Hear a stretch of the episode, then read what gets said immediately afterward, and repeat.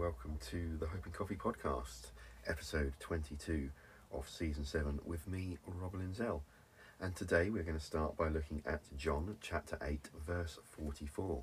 Okay, so if you weren't getting a sense of deja vu in part 2 of this mini series, I wouldn't blame you if you are now definitely getting that feeling.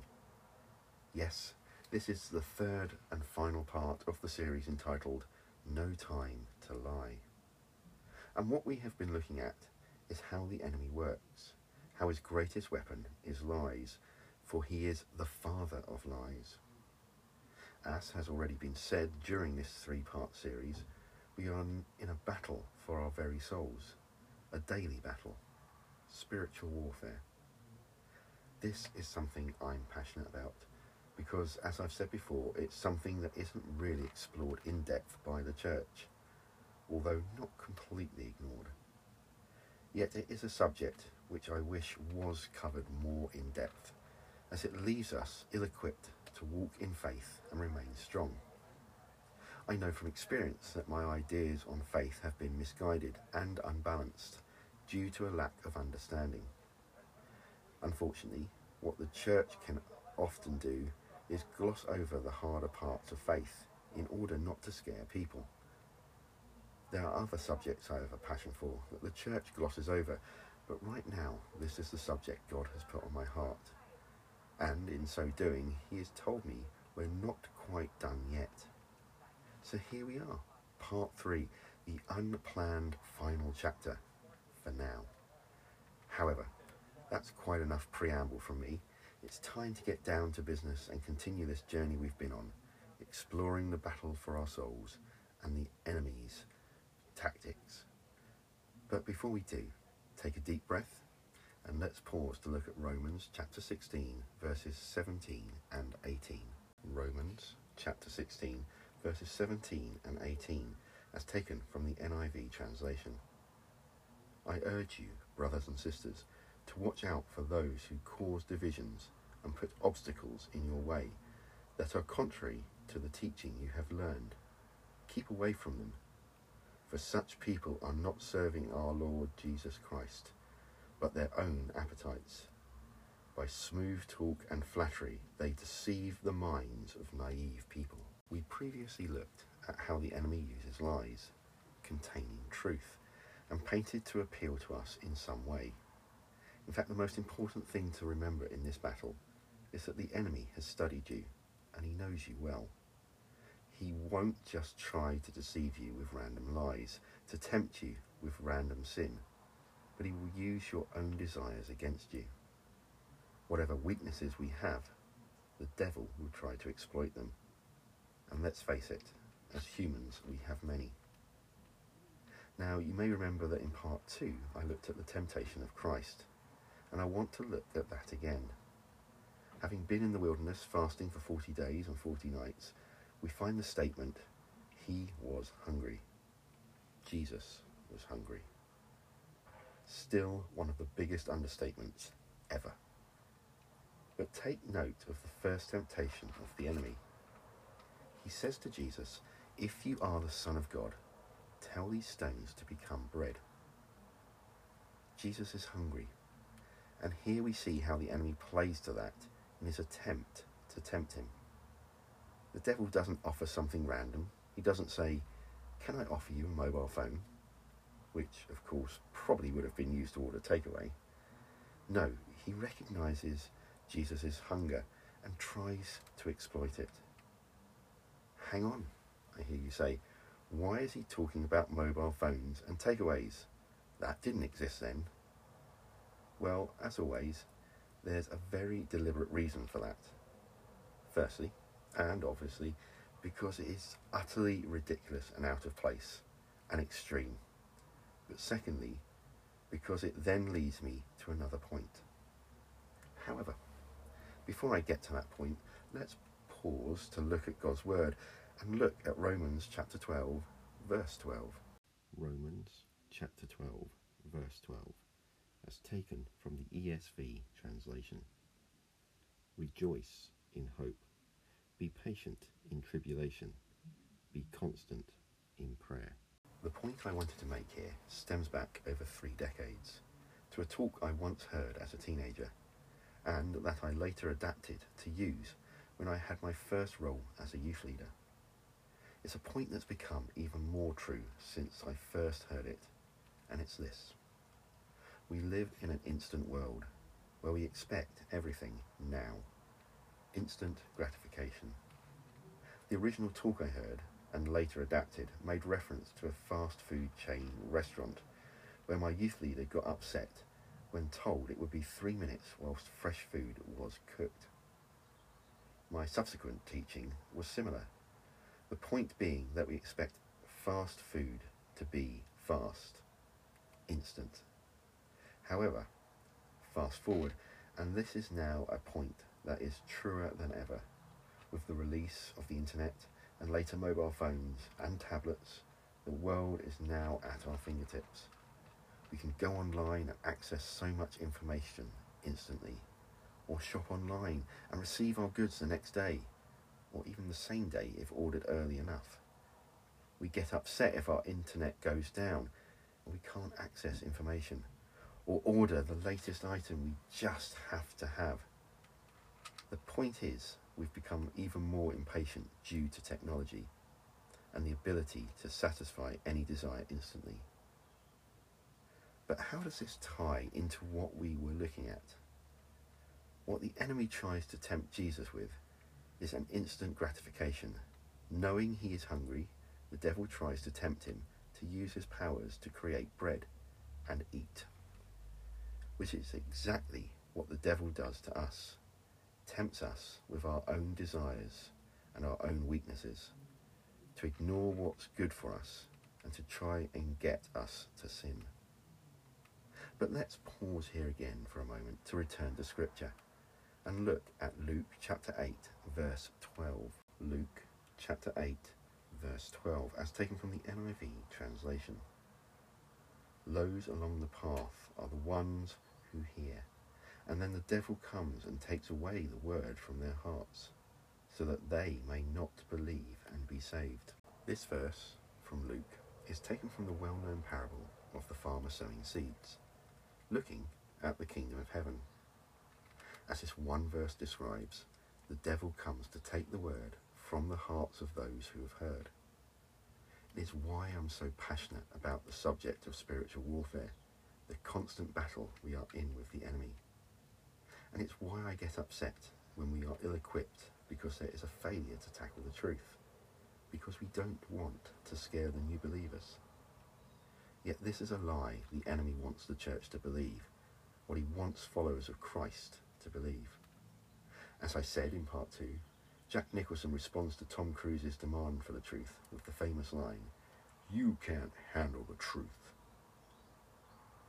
What I didn't look at last time is how Jack Nicholson's character then goes on to say how he is necessary, how he makes the decisions nobody else wants to make how he is the truth that some don't want to hear.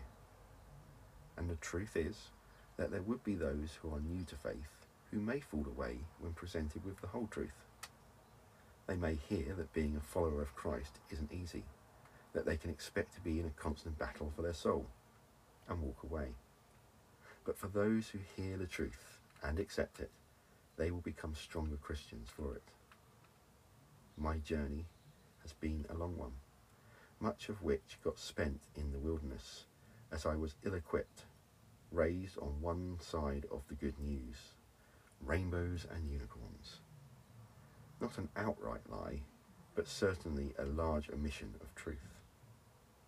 However, let's pause once more to return to God's word and look at 1 John chapter 4 verse 1. 1 John chapter 4 verse 1 as taken from the NIV translation. Dear friends, do not believe every spirit, but test the spirits to see whether they are from God, because many false prophets have gone out into the world. I want to take a moment here to return to the temptation of Jesus, who, in response to the Satan trying to use scripture out of context to tempt him, responds, It is written, You shall not test the Lord your God. Interesting. Jesus says not to test God. Yet in 1 John chapter 4, we are told to test the spirits to see if they are from God. With so many lies around us, and lies being the enemy's main weapon, what I believe we can take from this is the following. If we know it to be from God, we should not test him. However, rather than be deceived by evil spirits, we can test if something is of God before acting on it. Let me give an example. I have this friend who has the most amazing gift to hear from God. If this friend gives me a message from God, I generally don't need to question that it is indeed from God. However, this friend is naive and when given a supposed message from God, takes it at face value. Now, whilst this is no bad thing in itself, should my friend be told God is saying something contradictory to his word, my friend still believes it. To this day, it still confounds me how someone so gifted can be so naive. Whilst we are commanded to love our enemies, we aren't told to trust them. In fact, as we see here, we are to test, to discern if it is of God or of the enemy. Blind faith in God is good.